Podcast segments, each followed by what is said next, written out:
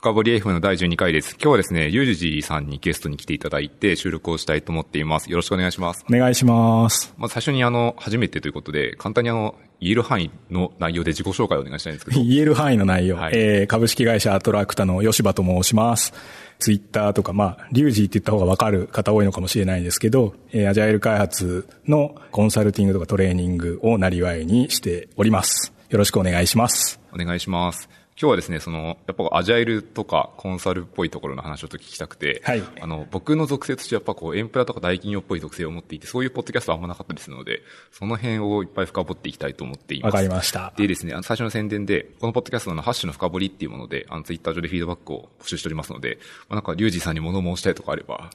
物申されると凹むかもしれないですけど。ほどほどマイルドなものを投げてもらえればいいかなと思います。はいよろしくお願いしますはい。よろしくお願いします。じゃあ本題で早速どんどん入っていきたくてですね、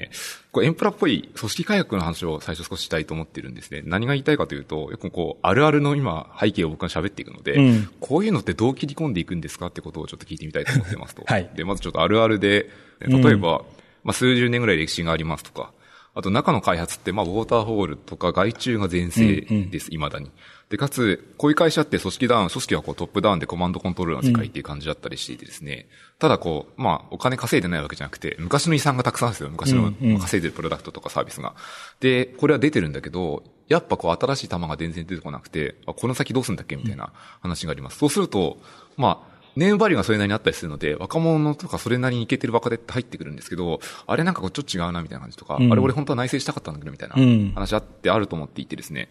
こういう時って、例えばこう、アトラクトさんみたいな会社とかって、やっぱ改革したいっていう依頼を受けるじゃないですか。はい。こういう時って例えばこう、若者とかでもいいですし、中に少数いるチェンジエージェントみたいなうん。人から相談を受けた時って、どう、どう切り込んでいくんですか？なるほど。えっと、これ、すごい難しい話なんですけど、その会社の規模が与える影響っていうのはすごい大きくて、階層構造になっていて、その若手の人が、まあ何階層下なのか、一番上から見て何階層下なのかわからないっていう時に、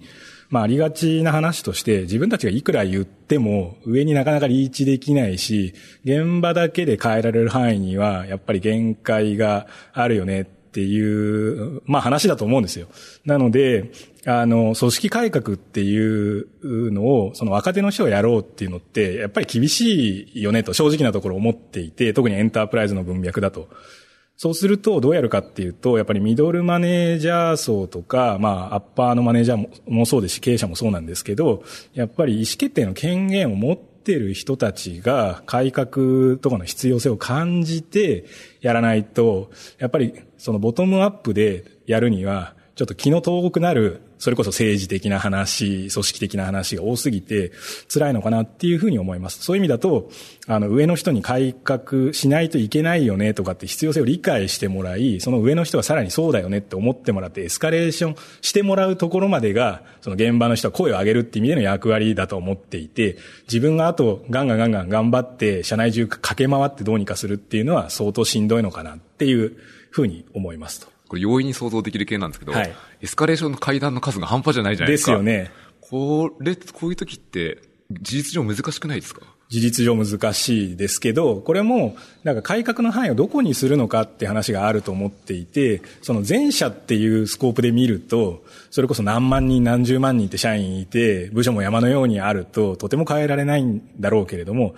例えば、その自分の部だけってなると、まあ、やっぱり人数は、まあ、100人とか200人とかの単位まで落ちるわけじゃないですか。そうすると、まあ、部長あたりまで、まあ、せいぜい2階層ぐらい上がれば何とかたどり着けますと。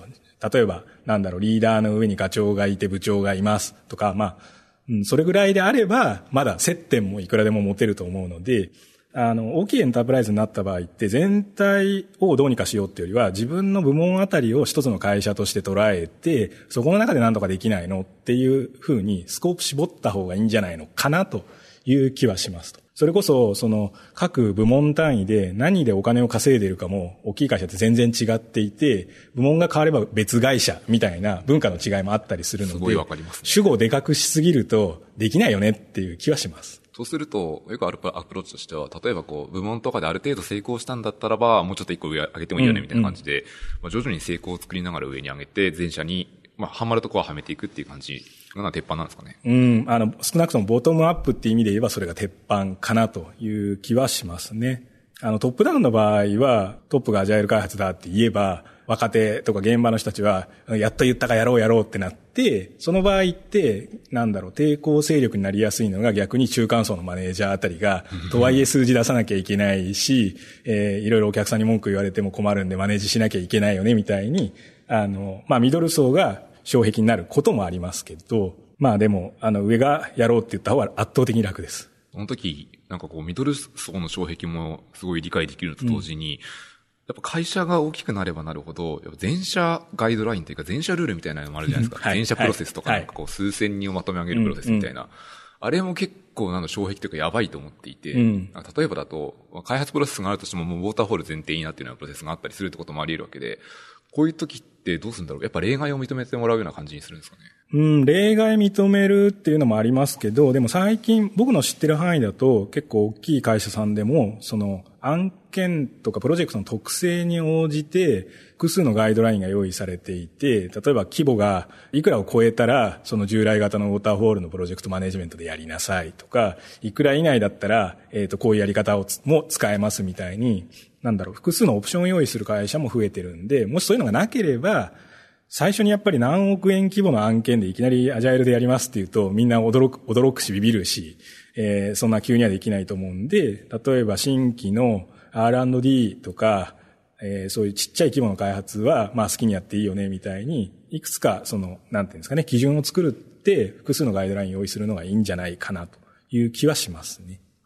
まあ、あと、そういうガイドラインって、一方で、必ず守らなきゃいけないかっていうと、それって結構思い込みだったりすることも多くって、あくまでガイドライン標準であって、標準の通りにちゃんとやってんのかってチェックに来るかっていうと、まあ案件の規模によるのかもしれないですけど、別に来なかったりもしてうまくいってんならいいんじゃないのっていうようなベースラインとしてしか扱ってない場合もあるので、会社のガイドラインとか標準っていうのがどういう扱いなんだっていう、守らなきゃ、絶対守らなきゃいけないものなのか、あくまでそのなんていうんですかね、考え方のベースラインとして用意されているものなのかっていうのは確認してからやった方がいいとは思いますけど。確かにちょっとこう、まあ、どこの会社でもないですけど、うんうん、例えばこう、ガイドラインとセットでチェックリストを作ってるような会社もまあ、横の中にはあったりして、うん、その場合はそれなりにチェックしないといけないかもしれないですね。うんうん、ただこう、世の中のガイドラインにはすごいこう、基本的な考え方しか書いてない緩いガイドラインもあるわけで、はい、その場合はすごいやりやすそうですね。そうですね。なので、例えば ISMS とか、そういう系も、別に、なんだろう、実装のまでは細かいこと書いてなくて、考え方を満たせ、みたいな感じになってれば、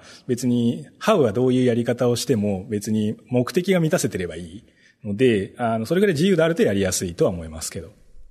なるほど。わかりました。ありがとうございます。あともう一個ここで聞いてみたかったのは、さっきミドルの話もあったし、はい、トップダウン的な話もあったんですけど、はい、そういう会社こそすごい難しいのが権限以上だと思っていて。権限以上。うん、で、権限がないと、例えばこうアジャイルの基本って、まあ、自己組織化されたチーム作ったりするじゃないですか。そのためにはそのチームで権限って決定できないといけなくて、とはいえ権限がないっていう時って本当に辛い戦いになると思うんですよね。こういう時は、どうすればいいんだろうな。うん、権限を落としてもらえるように、そのチームのこれからのプロジェクトに関しては、全部やらせてくれっていう感じで説得をしておくとかなるんですかね。うん、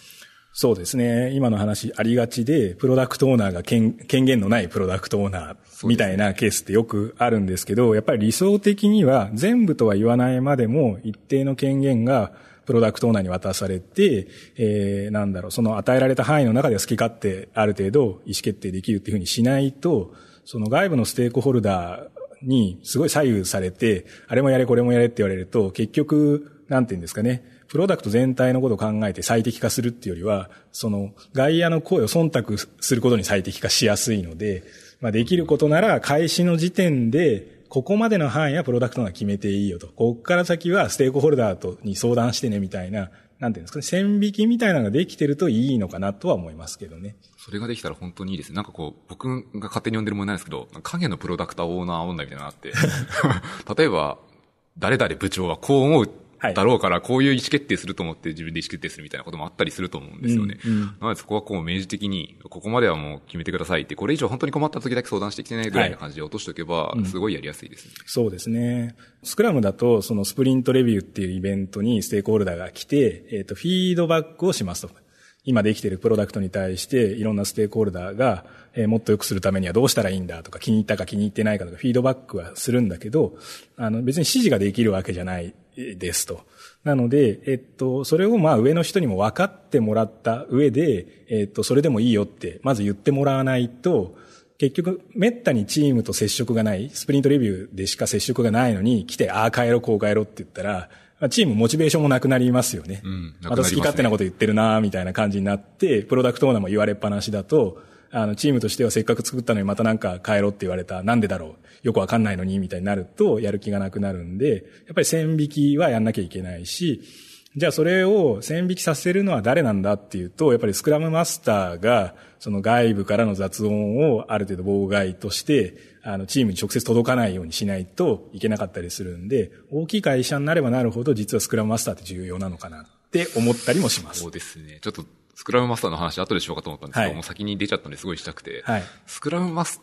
ター、特に大きな会社の場合って、うん、その人の役割って半端じゃなく大変だなと思って半端じゃなく大変ですね。スクラムマスターっていくつか役割が、例えばすごい簡単なことファシリテーションとか、正しいスクラムのこう知識を伝えるとか、それは当たり前なんですけど、うんというよりはこう、スクラムがちゃんと回るように、組織改革をするとか、うん、プロセスを改善していくっていうのが本当は多分大きな役割だと思っていて、うんうん、それやり始めると、一週間のワンスプリントとかあったとしても、うん、まあ、ほぼそれやってないといけないぐらい大変だなと思っていて、かつその一人でできないじゃないですか。はい、だから複数のアジャイルチームのスクラムマスターとかも共同しながら変えていくぐらいのノリじゃないと辛いと思っていてですね、うん、これ考えると、考えてみると、途方もない仕事すぎて、スクラムマスターやばいんじゃないってよく思うんですよね。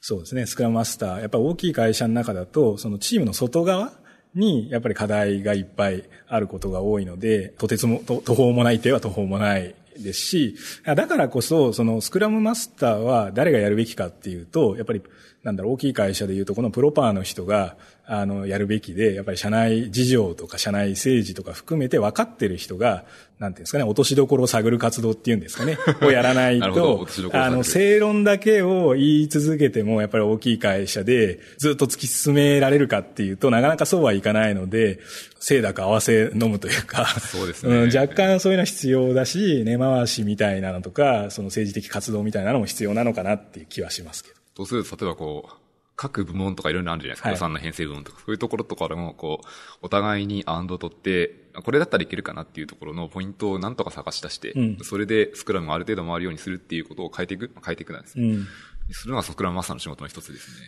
うん、まあ、一方で、じゃあ予算の管理ってスクラムマスターがやるべきなのか、プロダクトオーナーがやるべきなのかって話もあって、うん、まあお金になると僕はプロダクトオーナーかなっていう気はするんですけど、まあいずれにしても、そのプロダクトオーナーとスクラムマスターは、まあチームの中と外とで、まあ、あの、うまくバランスをとって時間を使わなきゃいけないんだろうなと。いう気はします。それは特に大きい会社ほど顕著に出るんだろうなとは思いますけどね。なんかこう、ステークホルダーがお客さんだけだったらいいんですけど、うん、全然そうでもないので。そうですね。いろんな人の顔色を想像しながら、うん。調整することはありますね。で、一方で、その、なんだろう、そういう状況が起こり、起こるのって、プロダクトが目に見える成果をまだ出してないからっていう可能性もあって、やっぱり、プロダクトがすごい当たってたりして、目に見える成果が出てれば、だんだん雑音ってなくなるとは思うので、なので、外ばっかりに構うよりも、とはいえ、いいプロダクトを出さないと、そもそもね、儲かってもいないのに好きなことばっかり言いやがってみたいな話にもなりやすいので、あの、バランスは取らなきゃいけないのかなと。プロダクトどう売るのっていう話一生懸命やらないうちに、組織改革どうすんのって話ばっかりやってもしょうがないとは思うので、うん、ちょっとそこは難しいとこですよね。バランスはあります。確かにこう、お金稼がないといけないですし、まあビジネスと成功しないと、あいつら何言ってんのって言われるのは、そうそう、綺麗事ばっかり言って稼いでないじゃんと。泥水すすってお金ね、稼ぐような部門もある一方で、綺麗事でリーンスタートアップだとかデザイン思考だ、アジャイルだみたいに言ってるんだけど、あの、ずっと不発ですみたいなのと、どっちがいいんだっけみたいな話になると、辛いじゃないですか。辛いですね。うん、この辺、こ僕としてはもやもやしてるポイントがあって、うん、例えばこう、リーンスタートアップでもデザイン思考でもアジャイルでもいいんですけど、この辺って基本的には失敗することって結構是として考えるじゃないですか。うん、失敗是ですね。失敗をたくさんした中でこう当たればいいくらいの感じなんですけど、よくある話をすると、例えばアジャイルがやりますって言って失敗し、で頑張りましたと。で、失敗しちゃった場合って、あいつらやっぱダメだったじゃんみたいな感じで、こう一つの失敗をこう、1対 N のこの N をすごい大きく捉えちゃうみたいな問題もあると思っていて、はい。はいうん、こういう時って巻き返す手段とかって何かあったりするんですか？うん、これね、多分始める前にやらないといけない話で、要は新規事業とかって、えっと、そもそも一発一中のモデルじゃないんですよね。なので、えっ、と、何個か球を打たなきゃいけないし、えっ、と、途中でピボットしなきゃいけないこともあるし、で、えっ、と、じゃあ何をもって成功とするかっていう話になるんですけど、あの、もちろんプロダクトがうまくいっていっぱいお金稼ぐのは成功ですと。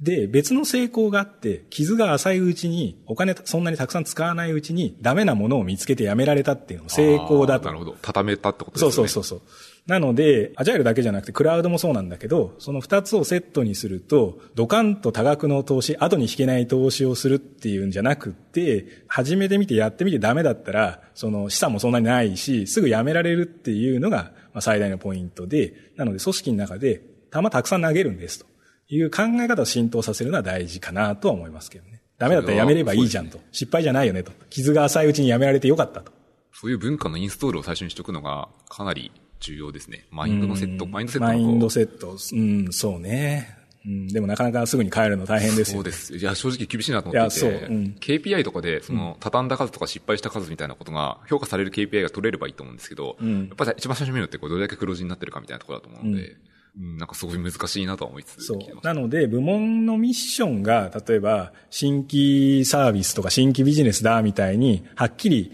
なんだろう、銘打ってあって、球たくさん投げるのが仕事なんですっていうふうに、まあ、みんなが認識してるんだと、評価もだいぶわかりやすいんだろうけれども、その既存の組織構造の中で、全然違う評価体系、プロジェクト、プロダクトの評価体系を入れてくれっていうと、え、なんでそれなのっていう話にもなるし、説明責任もあるし、まあ、納得しない人もたくさんいるので大変かな。なので、そこで出てくるのが最近流行りの出島戦略なのかなっていう気はしますけど。なるほど。ちょっと出島、やっぱ詳しく聞きたくて。うん、出島って基本的にどういうプラクティスのセットなんですか？うん、プラクティスのセッと、うん、なんか名前あんのかな？なんだろうな、どう、どう表現するのがいいんですかね？説明するとすると。まあわかりやすく言うと、まず全員同席。だからビジネスサイドの人と開発者は、とにかく密にやりますっていう話ですかね。あとは、そういう意味だと、外部からの雑音が入りにくくするスクラムマスターがやらなきゃいけない仕事なんですけど、物理的に出島を作ると拠点も別になったりして、その外部からの圧力がかかりにくくなるっていうのは、まあ、あるのかなっていう気がしますけどね。それは物理的にこう、顔が見えないとかそういうレベルですか、外部から。外部から。うん、顔が見えない。どうなのかな？なんだろう。組織ごと分けちゃうっていうのが、まあパターンだとすれば、そもそも責任範囲が違うし、別に直接コンタクトしないで部長さんとかその出島の偉い人にコンタクトしてよっていうふうに、なんていうんですかね。エンドポイントを一箇所に絞れるっていうんですか？なるほど。うん。それはエンジニア的には分かりやすいですね。うん、こここの API 叩いてくれるそうそうそうそう。イメージですよね。うん。まあそういう、そういうのがプラクティスな気がしますね。でも、やっぱりその、なんだろう、金融機関さんとかでも、フィンテックやる子会社作ったりとか、えー、なんだろう、そういう出島作って、別会社にするって、やっぱり分かりやすくって、あの、大きい会社の中って既存のルールを一気に変えるっていうのは無理なので、やっぱり違い保険、言い方いいかどうかは別として、あの、別の、あの、入れ物にして、そこは違うミッションを背負ってて違うルールのもとに動きますよっていう合意がないと、やっぱり既存のプロセス、ルールにすごい縛られるじゃないですか。なので、大きい会社さんがイノベーションを起こそうとすると、やっぱりそういう出島戦略って分かりやすいんですよね。すぐ立ち上げられるし。確かに。あそこの場所だからっていう感じで、ちょっと違うんだって扱うと、考え方変えられますよね。考え方変えられるんで。その時で、例えばこう、他のの部署の、まあ、既存プロセスの人たちもいるわけじゃないですか。うん、なんかこう、少しこう、うん、言い方悪いですけど、こう、やっかみの目で見るというか、あいつら特別なことしやがってみたいな感じもあったりする、そうな気もしますね、うん、まあでもそう思うんだったら、じゃあその部門に移動したいねって、社内移動願いでも、やっぱり今多くの会社でそういうのあるじゃないですか。ありますね。うん、出して移ればいいと。なので別にね、一回配属されたらずっとそこにいなきゃいけないわけでもないし、今会社としても、その、なんだろう、従業員の定着とか、長く勤め、いい人ほど長く勤めてほしいとも当然思うので、そうするとジョブローテーションもなるべく、特にあの、ハイパフォーマーほど、やっぱり言うこと聞いてあげたいなっていう力も働くので、まあ、どっか行きたい部門があればね、手を挙げて移ればいいのかなっていう気はしますけどね。その、羨ましがってないで、うん、うん、うん。自分もやる環境行けばっていうふうには思うけど。それなんかこう、僕一個だけ危険性をはらんでると思っていて、うん、何かというと、やっぱ人気ある部門って人集まるじゃないですか。集まりますね。そうすると、人気ないけど実はお金を稼いでる部門って結構あると思っていて、はい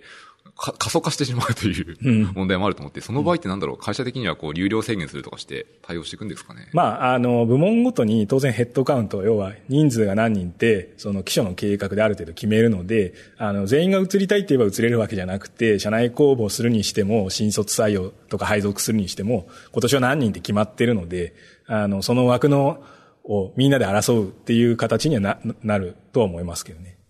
でも、一方で、そのお金は稼いでるけど不人気な部門って、社内で移動してきてくれる人がいないっていう以上に問題なのが、そこでモチベーションなくして辞めちゃうっていう人の問題だと思っていて。ノーコメントですけど、わかります、ね、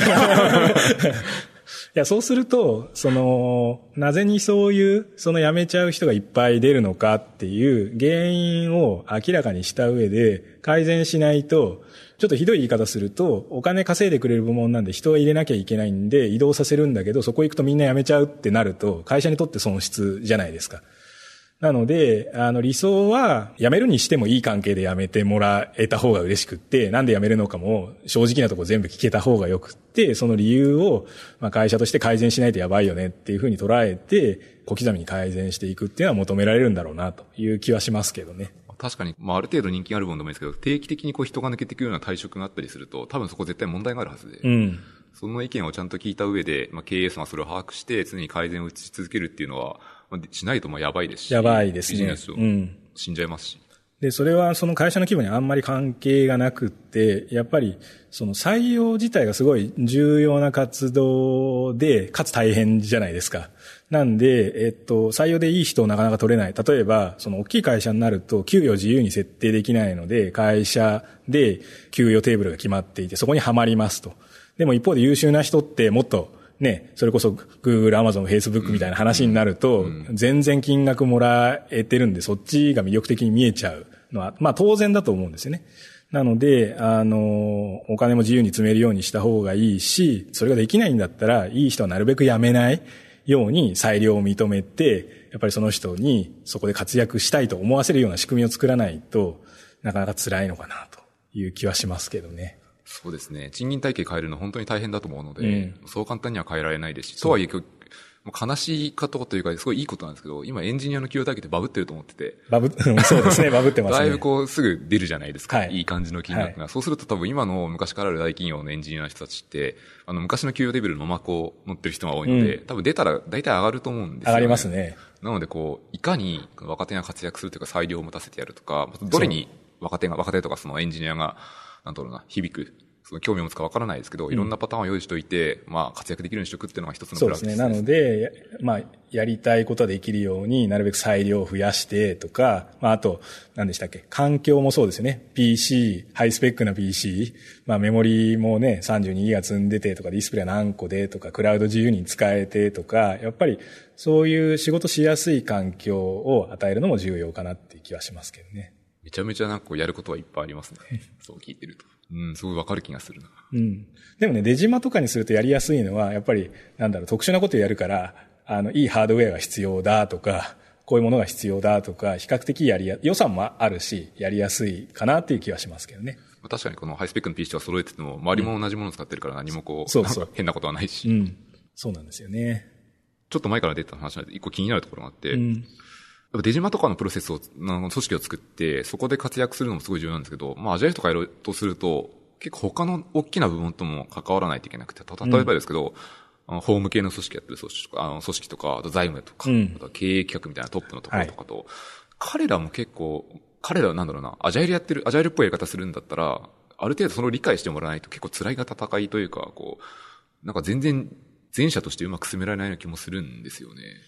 どこまで知っといてもらえればいいのかなとか、本当にそれ必要なのかっていうのはすごいなんかもやもやして個人的に悩んでるポイントではありますね。うん。で、多分、その、ホームとか、そういう、なんだろう、バックオフィス系のところとどうやり取りするかって、会社によってだいぶ違うと思うんですよね。まあ、どれぐらいの関与をするかっていうのも含めて、すごい違いがあると思っていて、大きいから一概に全部絡まないといけないとか、小さいから無視して進めるとかっていうわけでもないと思うので、ちょっとコメントしづらい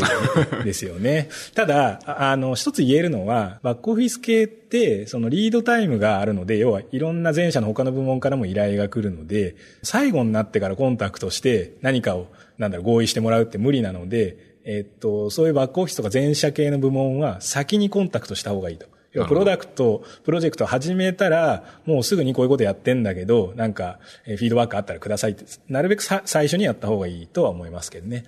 わかりやすい例として、品質管理部門とかあるじゃないですか。ない、なんか監査、まあ、品質監査とか。まあ、ありますね。こう全体プロセスを統括する品質管理部門そうそうで、はい、えー、っと、そういうのって、なんだろう、大体プロジェクトの最後に、えー、っと、とか、レビュー会議とかでチェックをして、あそこ直せ、ここ直せっていうのが、まあまあ従来の一般的なやり方じゃないですか。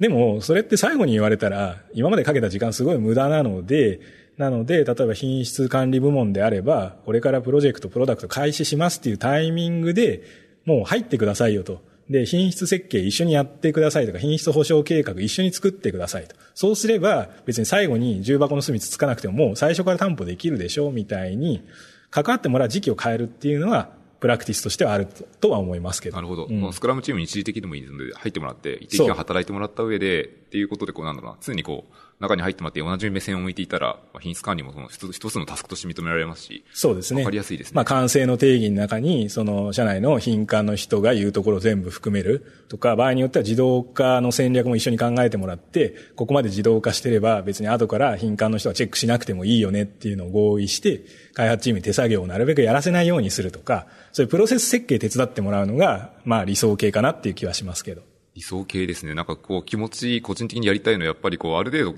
度品質管理部門の人のとかが認めた CI とかにおいて、エンドツーエンドテストがうまく回ってますとか、負荷試験とか自動的に回った上で OK だったらもう、もう通さなくてもデプロイしていいですぐらいな。そうですね、理想はそうですよね。そこまでいけるとすごいいいですね。うんうん、でも一方で、その理想って言った時に、その、例えば Amazon とか、だと別に品質管理部門がいて、そのデプロイする前に全部チェックしてるわけでもなく、1時間に1000回とかリリースしちゃうわけじゃないですか、自律的に。できないですよね、そこまで来ると。うん、だから仕掛けで担保してて、パイプラインとか通るんだけれども、あとリリースするしないはビジネス判断とかだったりするので、別に、なんていうんですかね、品質管理部門そのものが、プロセスの中の門番になってるわけではないので、理想で言えば本当はそっちですよね。ちょっと気になるところで今単なる質問なんですけど、はい、そうすると、さっきのアマゾンみたいな話だと、はい、デプロイの回数が半端じゃないので、もう誰なの承認とかも取ってるレベルでもなくて、はい、まあ、例えばこのビジネス、プロダクトオーナー的な人がもう判断した瞬間にもうどんどんシップしてるってことなんですよね。と思いますけどね。もちろんその、なんだろう、いわゆるビルドパイプラインとかデプロイパイプラインの中で、その自分の上長のボタンのアプローブあんのかもしれないですけど、あの、それもプロセスの一環として、そのワークフローができているのかなっていう気はしますけどね。まあそこまでデプロイしてるともよくある話なんですけど、それだけやればやるほど、もうロールバックもめちゃめちゃ簡単なので。簡単。うん。一個バージョンの前に落とすだ、戻すだけですからね。そうですね。で、例えば AWS なんかだと、なんだろう、US East 1に最初にデプロイして OK そうだったら他のリージョンにロールアウトしていくみたいなやり方してるから、まあダメだったら、あの、最初に戻せばいいし、OK そうだったら徐々に展開していけばいいしって、結構考え方ももうみんな統一されていて、あの、自動化のパイプライン使ってるんで、あの、ある程度安全に、あの、展開できるようになってるっていうふうには聞きますけどね。確かにあの、あ、まあ、特定のリージョンは少しなんか出やすいなっていう。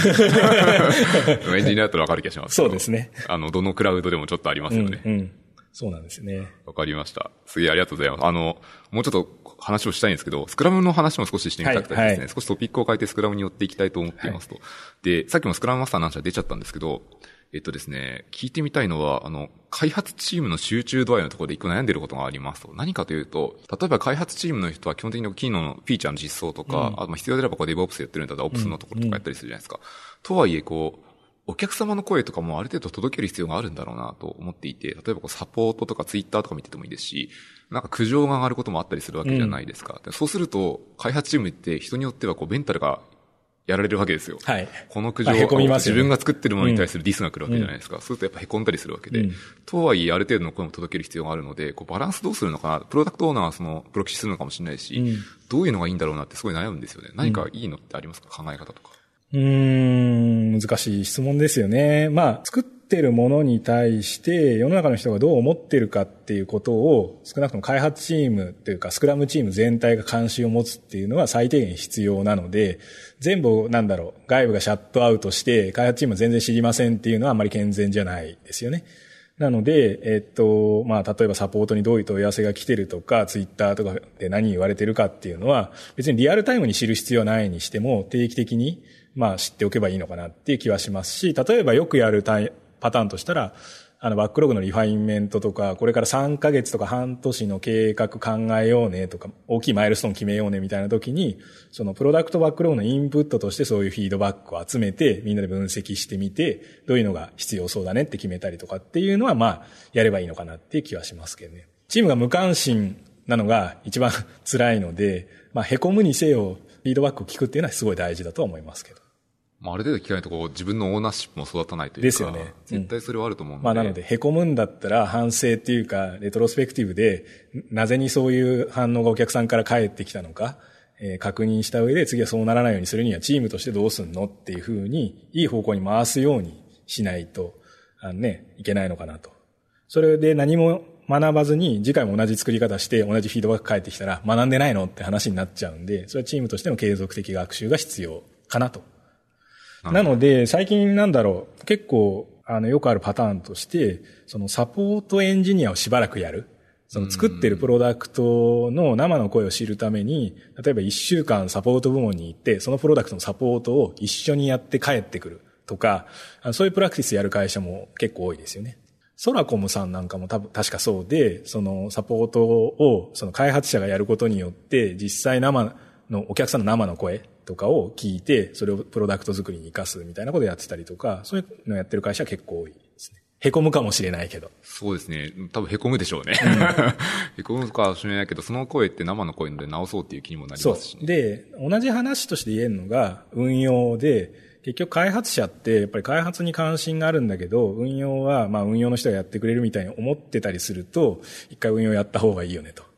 夜間コールの辛さとか僕まあすごい受けてた時代があって、すごい辛かったんですけど、そういう経験があると作るときにちゃんと作ろうとか、デザインフォーフェイラーで失敗したら勝手に復旧するような仕掛け作ろうとかって思うじゃないですか。なので、あの別に開発だけじゃなくて、運用とかサポートとか、その開発に近いところの仕事っていうのをたまにね、あの、やってみるっていうのは大事かなって気はしますけどね。そこちょっと今スクラムの話したかったんですけど、うん、運用の話だったのもう一回戻りたくて、はい。今って、こう開発と運用部門が分かれてるところって結構会社って、まあまあまあまだ残ってると思ってうん、多いですよね。多いですよね。うん、この時って、例えばこのスクラムとかアジャイルとか回そうとした時って、うん、もう組織として結構辛いように僕は思えるんですけど、なんだろう、えっ、ー、と、その場合ってもう運用から人を持ってきて、チームとして運用までやらせてくれっていうふうにした方がいいのか、それともこう、やっぱり、基本的にこう、えっ、ー、と、シップするタイミングが基本的には自由だと思ってるので、うん、シップするときに運用に伝えるとか、なんかこう、いいやり方とか、パターンとかってあるんですかね？うん。最終的にはワンチームの方が良くて、はい、その、いわゆる開発者とインフラとか運用やる人はワンチームであれば、あの、コミュニケーションのオーバーヘッドも少ないし、どっちが悪いんだとかみたいな話にもならなくて、その自分たちの責任で、プロダクトに対する責任、オーナーシップも持てるようになるので、あの基本的にはワンチームになるようにした方がいいかなとは思いますけどね。で、もし部門が分かれてるんだったら、部門単位が、まあ、リアルなチームですけど、バーチャルチームとして横串な形で、えー、プロジェクト向きにチームを作って、最初にチームビルディングなのか、チーム全体としての、なんだろう、ミッションステートメントなのかわかんないですけど、みんなが向かうところはどこだっていうのを、バーチャルチームの中でも合意しておかないと、こっちにはこっちの事情があって、あっちにはあっちの事情があるみたいなのを、そのまま、その、ね、チームに持ち込むと、なんか責任のなすりつけ合いみたいになって辛いのかなっていう気はしますけど、ね、組織と組織の間のこうよくある紙のプロトコルとかも出そうですね。そうですよね。うん。できればプロダクトベースのチームがいいんですけどね。やはり理想としてやっぱこうビジネスサイトの企画の人っぽい人と、うん、まあ、まあ、いわゆるプロダクトマネージャーの人と、開発チームと、あとはその運用の人が全部、まあ運用の人も基本的にも開発チームと一緒になっちゃうと思うので、その場合って。まあ、全部で一人、あ全、一つのチームで全プロダクトを見れるように作るっていうのが、まあ今の、なんだろうな、一番いいやり方、ね、一番いいやり方ですね。もちろんプロダクトの規模とか、領域とかにもよったりはしますけどね。例えばその、金融系みたいになると、本番と開発の分離とか開発運用の分離みたいな、まずそういうのが先にあって、なので、ね、開発者が自分でデプロイして自分で本番サーバーにログインして DB の中身を見るなんてまかりならんみたいなところからスタートだったりするので、そういうところを無理にやるのは辛いとは思いますけど、あの、そうじゃない普通のサービスであれば、やっぱりワンチームでやるのが圧倒的にいいでしょうね。今の中だと、例えば制約条件が緩いような新サービスとか R&D っぽいやつとかに関しては、もうそれで始めるのが鉄板っぽいですね。鉄板だと思いますけどね。いや、あとは、なんだろう、新サービスとかだと、新サービスに限らないのかな。少数精鋭のチームでものづくりを始めると、別に運用って自分たちでもできるし、運用しないように作るじゃないですか。うん、そう、まさにそうですね。ほとんどもノープスに寄せますもんね。そう。なので、あの、例えばパース使ったり、レイビーもマネージド使ったりとかで、あの、なるべく、その、手作業で運用しなくてもいいように作ることによって、本業に集中っていうのかな。プロダクト自体に集中するっていうふうに新サービスの時ってやるので、なのか、なんていうのかな。オンプレミスの従来型のアーキテクチャにするとどうしても開発と運用で運用の人はサーバーキッティングしてラッキングしてどうのこうのみたいになりやすいんだけど、クラウド活用すると、インフラのレイヤーもソフトウェアエンジニアが扱えるし、そこはちゃんと設計すれば、まあ運用いらずで作れるので、できることなら新規サービスってそういう感じでサクッと垂直に立ち上げたいと思いますけど。そのように。そのようします。いや、なんかこう、いろんな声を聞いたりするので、うん、そういうふうにこう、誘導していくようなのも、言っていくのは多分こう、大企業とかにいるエンジニアの一つの、なんだろうな。大企業にいるエンジニアって結構人種がいろいろあると思っていて、ひたすらこう新しい技術を追っかけてる人もいるし、うん、まあとりあえず今の仕事してればいいかなって人もいるので、まあ新しいことが出る場合に関しては、こうエッジ、まあアンテナ高いというか、エッジを追っかけてる人がコメントしていくといいんじゃないかなっていうふうに思いましたね。うん、そうですね。まあでも必ずしも新規技術を使わなきゃいけないかっていうと、別にそういうわけでもなくて、プロダクトに合わせて選べばいいんで、結構僕なんかだと、Azure だと Azure App Service とか、まあ AWS だと Elastic Beans Talk とか、結構まあ、マネージドというかパースに近いやつを使って、コンテナだけ自分で作って、あと全部運用したくないみたいに作ったりして、Kubernetes 使うとか、もう別にしなくてもいいじゃんとか。うん、確かにビジネス、ビジネス的な価値はそこまで変わらないってよくありますからね。うん、そうそう、1コンテナ、なんだろう、1EC2 に1コンテナの方が楽じゃんみたいに思うんですよね。実際問題として、そのトラブった時にどうすんのとか考えたら、じゃあその EC2 のインスタンス捨てて、そしたら勝手に新しいの浮かんでくるからいいよね、みたいな方が、集積率を上げて、たくさん乗っけてどうのこうので、これまとめて母艦がトラブったらどうすんだみたいなこと考えるよりよっぽど楽なので、まあ、そういう、反省点なんですけど、開発者って基本的にすぐオーバーエンジニアリング従うじゃないですか。うん、従いますよね。楽しくなっちゃうので、うん、ピタゴラスイッチ作るのも楽しいですし。そうですね。気持ちはわからなくないけど、うん、ちゃんと価値を見極めて必要な分だけ使ってこうね、投資しとこうねっていうのは、そうですね。だからチームの力量によると思うんですよね。なので、チームみんながモダンなテクノロジーを知ってて興味もあって、そのメンバーあんまり入れ替わりもないっていう前提だったら、別に好きに選べばいいじゃないですかと思うんだけど、一方でエンタープライズっぽい文脈になればなるほど、いつ人が入れ替わるかわからないので、誰でもわかるし、運用も簡単だっていうのが、スタート地点の方が楽かなと。確かに結果的になんか幸せな未来が見えそうですね。うんうん、僕の直感的なイメージなんですけど、例えばこのモダンな技術とかエッチな技術をかけてる人で、クマインシステムなんでもいいんですけど、うん、その人たちちょうど移りやすい気がします。まあまあ、それはね。だからこうアーキテクチャだけ作っちゃうようなパターンもなくはないような気がしていて、うん、うん確かにチームの雰囲気とか文化とか人材の安定性とか、うん、この辺を考慮するのが非常にいいかなっていう気がしますね。そうですね。うん、だから言語の選定とかも多分そうで、昔、まあ、あの、支援したチームだと Go, で最初やったんですけど、やっぱり Go って結構大変。で、やっぱり Ruby の方がいいよね、みたいに、チームの状況によって選択する技術要素も変わるとも思いますし、その辺、なんだろう、流行ってるからやりますみたいなのは結構危険かなとわかりました。ありがとうございます。他のトピックもいっぱい聞きたいので、次に質問があってですね、はい、スクラムやると定番としてやっぱレトロスペクティブがあると思っていてですね、うん、例えば、えっと、自分の、私の属しているチームとかだと、1週間スプリントなんですね。うんで、1週間スプリントだと、まあ、1週間に起きたことの課題とかは、まあ、比較的出やすいんですけど、とはいえ、こう、スクラムとかやってると、もっともっとこう、背景というか、こう、後ろで流れている、本体の本流みたいな流れもあると思っていて、そっちに対するこう、長期的な目線での振り返りとかって、うん、まあ、数が少なくなってきちゃうような気がするんですよね。うんうん、なので、こう短期的な振り返りと、長期的な振り返りのバランスとかってどうするのがいいんですかとか、こう、出にくい問題どう対処しますかっていうコメントを聞いてみたくてですね。いくつかアプローチはあって、一つは、スプリント単位、一週間スプリントでの振り返り、プラス、例えば3ヶ月に1回、その今後のマイルストーンとかを考えるプランニングと、直近3ヶ月の大きいその単位で見た時の振り返りみたいに、対象とする時間軸を変えて、その振り返りとかプランニングするっていうのは一つあるのかなとは思いますね。あの、じゃないと、やっぱり目先のことばっかり気になるんで、あの、一週間単位積み重ねても正しい方向向かうのかっていうのもあるので、一歩引いて3ヶ月なら3ヶ月で、直近3ヶ月どうだったの？次の3ヶ月はどういう感じなの？みたいなのをやるのといいのかなっていうのは一つ。で、もう一つは、このチームの目線が一週間スプリントにすると、個別具体的な問題に偏りすぎるっていう問題があると思っていて、特に優秀なチームほど。で、そういう時に僕がよく言うのは、じゃあベロシティ1.5倍とか2倍にするためには何したらいいのみたいに、ちょっとオープンクエスチョンで、今までの延長線上じゃできないようなお題を与えるみたいなことはたまにやりますね。あの、マンネリ化してきたら結構そういう、なんだろう、突拍子もない質問みたいなのを質問してみたりすることはありますけどね。それはここ、アジャイルコーチとしての経験とかありそうな気がしますね。うん、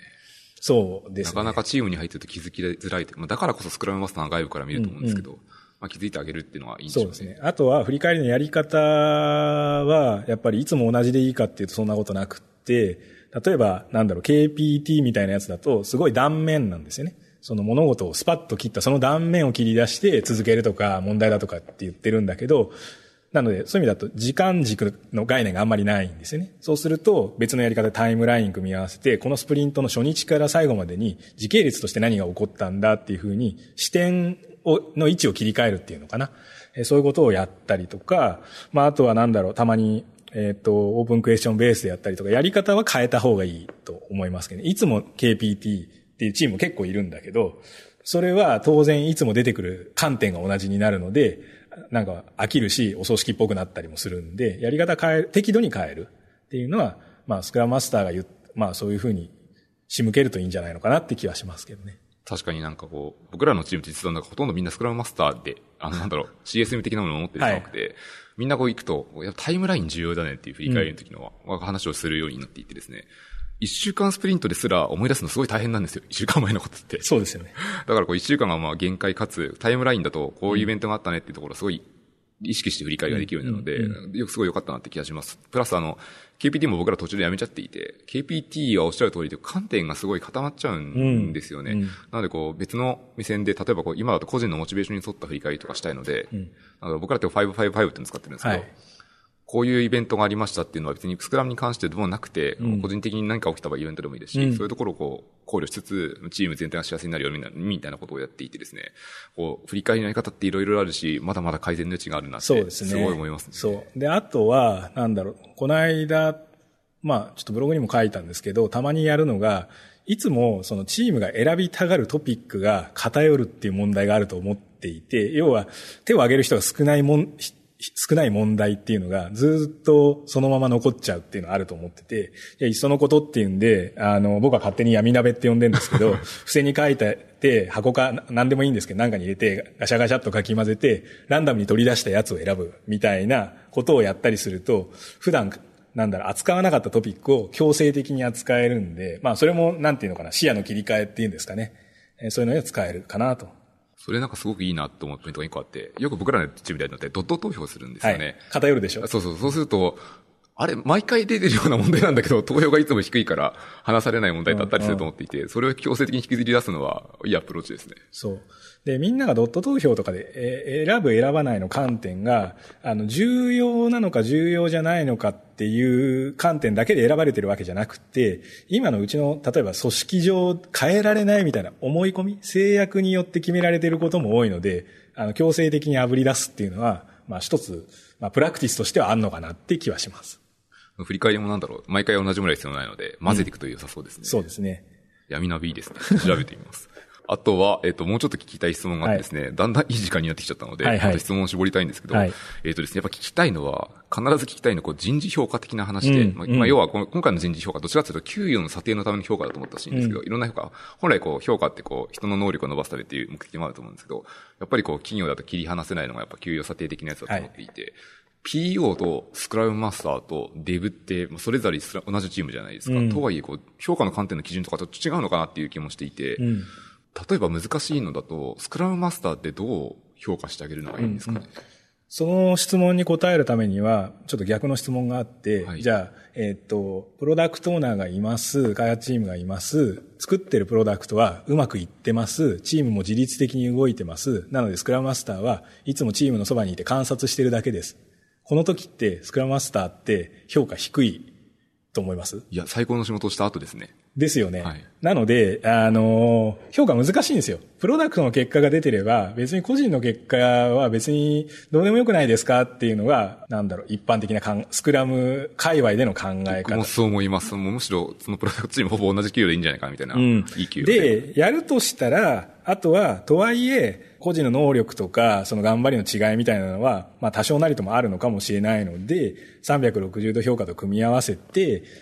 なんだろう、スクラムチームの外にいるマネージャーに対して、自分以外の残り全員を、に対してフィードバックを送り、それをその外のマネージャーがあの全部読んで評価するみたいなのがまあ自然かなと。まずはだからベースラインはチーム一律評価としてあった上で360度評価がなんかでその多少の増減をする、もしくはプラス分をそれで決めるみたいなのがまあ普通かなっていう気はしますけどね。